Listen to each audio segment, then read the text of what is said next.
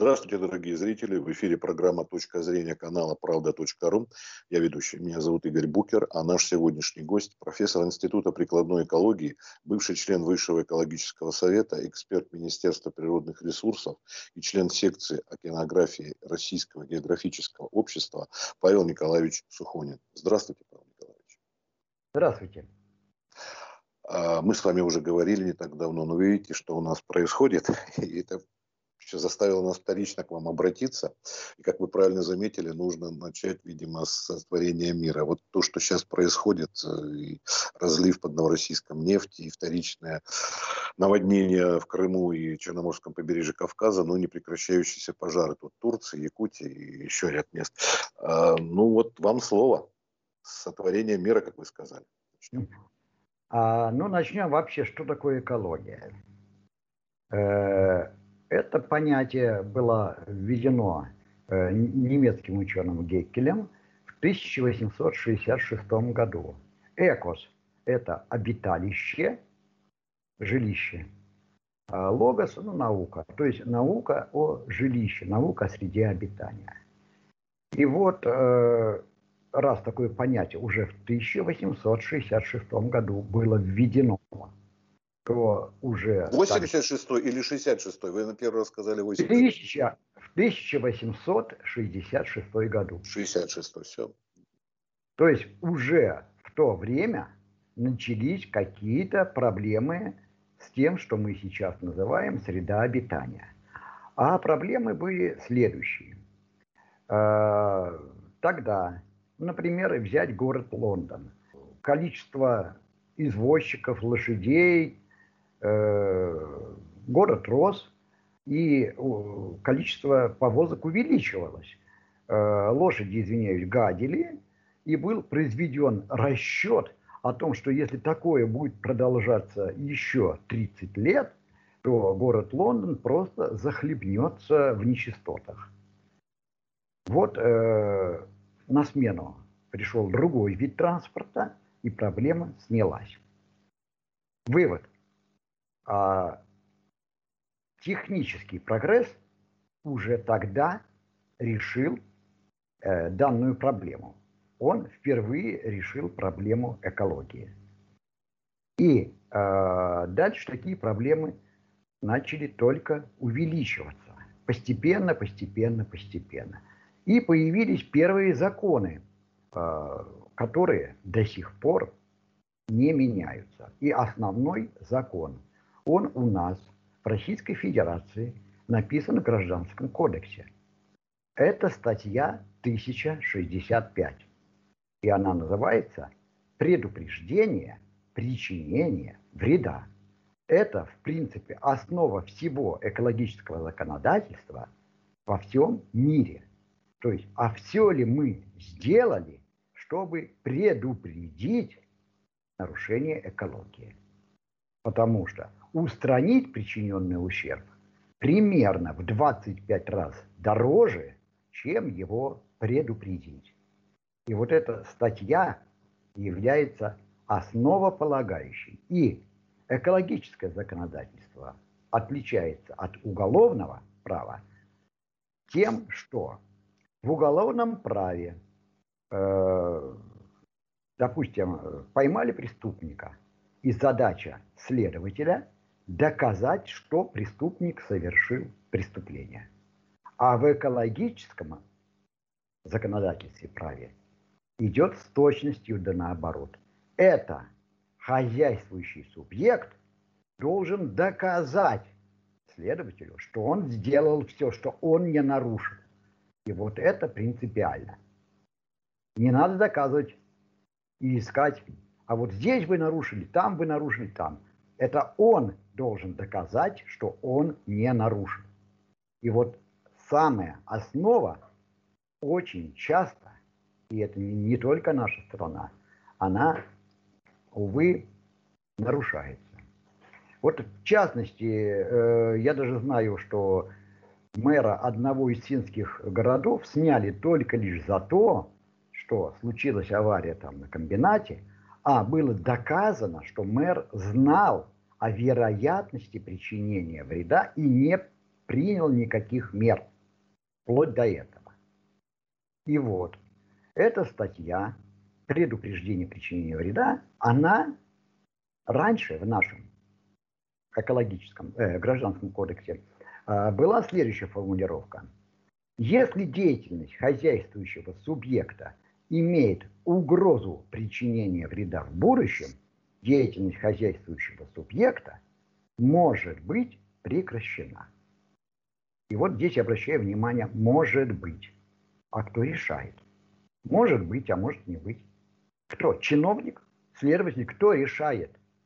А вот э, и в этом, ну скажем так, э, в цивилизованных странах, в частности в Европе, там должна быть прекращена. То есть никаких разговоров может быть, может не быть. То есть если есть угроза, она должна быть прекращена. Павел Николаевич, извините, вот я готовил статью, э, когда наводнения в Германии особенно были, ну и в Польше тоже. Вот, и как раз там об этом говорилось, о том, что а, не предупредили многих людей, хотя знали, я предупреждали синоптики. Это вот, вы говорите, цивилизованные страны. Вот даже Германию беру, не Польшу. А вот а, там даже было такое сравнение, как сейчас помню, в англоязычные сказали, вы знаете, когда они сказали, что мы знали о том, что может произойти, это все равно, что как объяснять, что Титаника э, плавание было удачным, удачно на том основании, что все механизмы его четко и слаженно работали. А то, что случилось, ну, вот у них случилось тоже, были жертвы человеческие, материальные, капитальные. Так что это сплошь и рядом во всем мире. Вот в чем дело. Цивилизованные страны, нецивилизованные, менее цивилизованные. Здесь, здесь я согласен, но а, я указываю на разницу. Может быть и должна быть. Ну, я понял, да, да это уже... Вот, э, к сожалению, эту статью изменили, потому что, ну, кричали, я в том числе, что как-то так, э, коррупционная составляющая. Сейчас статья звучит так. Если э, угроза причинения вреда в будущем может являться основанием для обращения в суд. И вот здесь дальше может быть, опять может не быть. Но э, к чему это я все говорю? Что э, вся деятельность человеческой цивилизации связана тем или иным вмешательством в природную среду, в свою среду обитания. И когда э, после войны началось бурное развитие атомной энергетики, начались первые, я, это мой взгляд, э, такие недопустимые. Например, ядерные взрывы, испытания атомных бомб. Подземные, надземные, воздушные, неважно какие. Это же какие хаотичные, сверхмощные электромагнитные факторы, которые не предусмотрены. Ведь э, Земля, если ее рассматривать как комплексную систему в целом, это абсолютно сбалансированная система. Со всех точек зрения, в том числе и электромагнитной. И э, ядерные взрывы, вносящие мощные всплески неконтролируемого, хаотичного электромагнитного излучения начали раскачивать этот маятник. И этот фактор очень редко кто-то учитывается. Да, прошло уже, э, ну, считаем, 70 лет. И начинает сказывать, потому что все вот эти мощные ну, вмешательства сверхмощные, они сказываются не сразу, они сказывают то, только с течением времени. И я уже говорил, мусор, его начали не сегодня накапливать. Это началось с 60-х. Кстати, насчет мусора. Вот такие цифры, что в результате вот этой э, шизофрении, пандемии а, в море примерно полтора миллиарда масок. Вот такие данные. Китай проводил, э, где 400 э, миллионов штук в день. И что-то выбрасывалось в море. То есть добавилось. Более того, эти маски какие-то, ну, скажем так, ну просто тряпки, а ведь на каких-то и бактерии, и грибки, и те же кусочки вируса – которые непонятно там, есть они или нет. Но тем не менее, это все в море. И это когда-нибудь скажется. Мало кому приходило в голову. Вот фактор. Э, народ бросился лечиться, покупать антибиотики. Скупают, смели в аптеках все. Положили дома, а вдруг понадобится. Прошел срок годности лекарства. Куда ее? Да на помойку. То есть уже сейчас идет накопление антибиотических препаратов. Это проблема к той проблеме ТКО, которая уже есть. И еще добавилась вот эта, э, ну, непонятная такая производная, состоящая из аминокислот, которая тоже скажется в будущем, потому что они никуда не одеваются, они сложно окисляемые органические соединения, э, там срок их разложения в естественной среде где-то полтора-два миллиона лет, только тогда они станут безопасными. То есть это, эти вот все факторы. И вот если брать в одном месте э, ядерные взрывы, в другом месте мусор, в третьем месте э, всплеск э, вот тех самых, как я в прошлый раз говорил, допустим, линии электропередач, и да. все это суммировать, то получается очень и очень мощный фактор, который в сумме очень сложно разложить на какие-то составляющие. Павел Николаевич, а, а, а помните советское время, вот 70-е особенно годы, и фитиль, э, наш киножурнал сатирический «Крокодил», о том, что сливают э, в реку. Там это часто была тема, как вот я в детстве помню. Как Вы знаете, фитиля... я помню. А, дело в том, что я хотел как раз именно к этому перейти.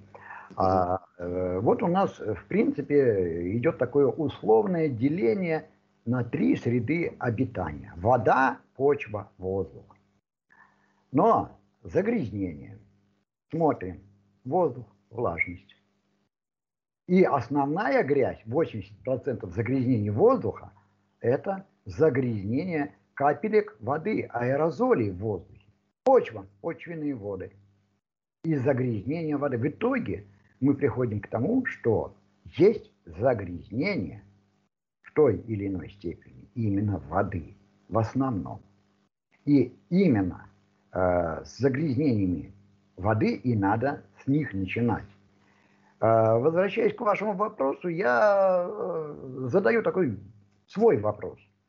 Э, вот известно, что э, одним из методов ведения диверсионной войны является – отравление источников водозабора. И это террористический акт, это от двух до семи лет уголовная статья. А теперь какой-нибудь завод сливает в реку неочищенные источные воды. Он что делает? Из этой же речки потом где-то ниже по течению есть водозабор. То есть это то же самое отравление источника водозабора. А здесь почему-то административное нарушение и штраф максимальный 400 тысяч рублей. И вот э, никто внятно не может ответить на этот вопрос. Какие такие двойные стандарты? Далее, если уж мы коснулись воды, то опять приведу сравнение нашего законодательства и европейского. Водная доктрина ЕС номер 92 вода – наследие Европы, не подлежащее коммерческому обороту. Точка. Берем водный кодекс Российской Федерации. Водный объект – это предмет хозяйствования, формы которого определены настоящим кодексом. Здесь э, сразу возникает разница в отношении. У нас даже нет понятия «вода». У нас есть только водный объект. А то, что в воздухе, в почве, везде, ничего. И вот я не говорю, что у нас хуже, чем у других. Есть где совсем беда. Но, тем не менее, да. Павел Николаевич, я сразу пример приведу, вспомню. А, про Рейн в 70-е годы писали, что там можно и проявить пленку, и закрепить тогда еще, когда проявляли пленку. Да, да, да, они, да, да, они, они очистили, потом же, говорят, Рейн а, достаточно стал да, чистым да. Для, для купания, для рыбы. Вот да, пример. Да. Женевское озеро, оно еще Женец. в 76 году это было мертвое озеро. Сейчас это ну, великолепный водный объект, курорт и так далее. Э, здесь э, именно отношение, отношение обусловленное то, что я говорил, э, глупость и жадность. Вот эти факторы, которые... А потом, если возвращаться, опять же, к очистке воды, сейчас коснемся чуть-чуть, то есть во всем мире такой негласный сговор, как я его называю. Все загрязнения измеряют по уровню предельно допустимых концентраций. ПДК. Что это значит? Э, если мы возьмем, к примеру, тоже определение, справочник, терминное определение. Предельно допустимая концентрация загрязняющего вещества – это такая концентрация, которая за определенное время воздействия не оказывает значительного влияния на здоровье и окружающую среду в целом. И вот сразу за определенное время воздействия и значительного, то есть полной неопределенности. И вот этот сговор, а иначе его не назвать, это международный сговор, он, в принципе, уже изначально по закону привносит очень много нехорошестей. Потому что в науке есть такое понятие в химии, э, называется коэффициент суммарной токсичности. То есть суммарная токсичность. И в принципе, как э, любому организму, его волнует, а в сумме-то меня как отравили. Если, допустим, по железу 0,3, это ПДК, а 0,299 это не ПДК. Но считай, на 90 там, процентов его отравили железом. Там. Потом марганцем на 80 процентов. Потом э, на 50 процентов медью, э, на 60 процентов кальцием, там, ну не знаю, чем еще там можно. И если все эти коэффициентики суммировать, это вот и есть суммарная токсичность. И вот с этим, как я еще раз повторюсь, э, с говором не знаем, чего делать. И суммарную токсичность, если ввести, ну, закрывай половину предприятий, если не больше. И дальше начинается э, некий поиск компромиссов между развитием промышленности и экологией. То есть экология вступает в некое противоречие. И это идет по всем параметрам. По параметру линии электропередач что важнее, линия электропередач или экология? Выбирают линии электропередач. Это дешевле, чем в кабель, в землю там, и так далее. И э, мало кто, когда речь идет, ну, допустим, ну, как я уже говорил, об атомных взрывах, ведь для физиков это что? Это великолепный эксперимент. Для военных это великолепное учение. А для экологии это уже мини-катастрофа. Помните э, ЦЕРН, э, это испытание андронного коллайда? Там э, физики тоже спорили, будет ли что-то ужасное, какая-то черная дыра откроется или нет. Вы что-то можете по этому сказать? Это вот не ядерное испытание, но тем не менее тоже какой-то физические игры с материей. Э, это физические игры с материей. Другой вопрос, как я уже говорил, есть такое понятие технологии иммунитета планете. То есть, а что есть в природе в нашей окружающей среде?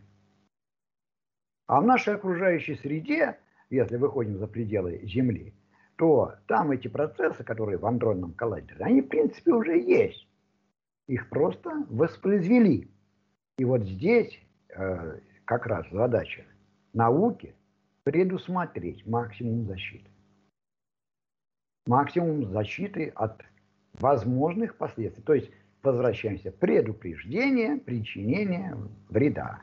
Смотрим статью 1065. И вот когда, э, вот вы говорите пожары, но здесь у меня сразу возникает вопрос.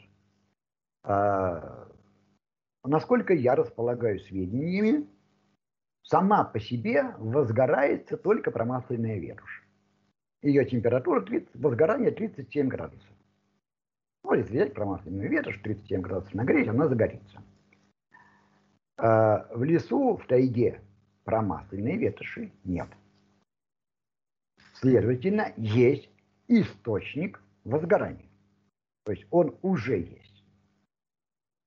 А, он, он может быть разный. Это может быть поджог, это может быть небрежно брошенный окурок, это может быть молния, это может быть все, что угодно. Но что начинается дальше? А дальше начинается, вдруг откуда ни возьмись, ветер подхватывает и пошло-поехало. Понес ветер этот пожар далеко и надолго. А откуда взялся ветер? Да, бывает иногда, но в последнее время именно из-за деятельности человека ветер, ну, такие бури, ураганы, они приобрели более массовый характер и стали более агрессивны. Почему? Вспоминаем мусор в океане, где совершенно изменены э, все принципы и законы тучеобразования, каплеобразования, отсутствие кислорода. То есть там ну, этот участок океана исключен из э, процесса образования кислорода. И вот тебе, если где-то чего-то мало, то оно стремится восстановить равновесие. Вот тебе и увеличивается количество бурь, ветров. Как вот э, в Швеции прошел первый ураган торнадо, которого никогда там не было. А вспоминаем из-за потепления климата, из-за того, что айсберг вокруг себя образует пресную воду в соленом море, где существует вихревой ток, он вносит такую депрессионную вороночку, где ток не проходит. Но если где-то убыло, значит где-то прибыло. И вот ближайшая точка Земли оказалась, в данном случае Швеция, и там образовалась такой же, такая же вихревая воронка. Я к чему?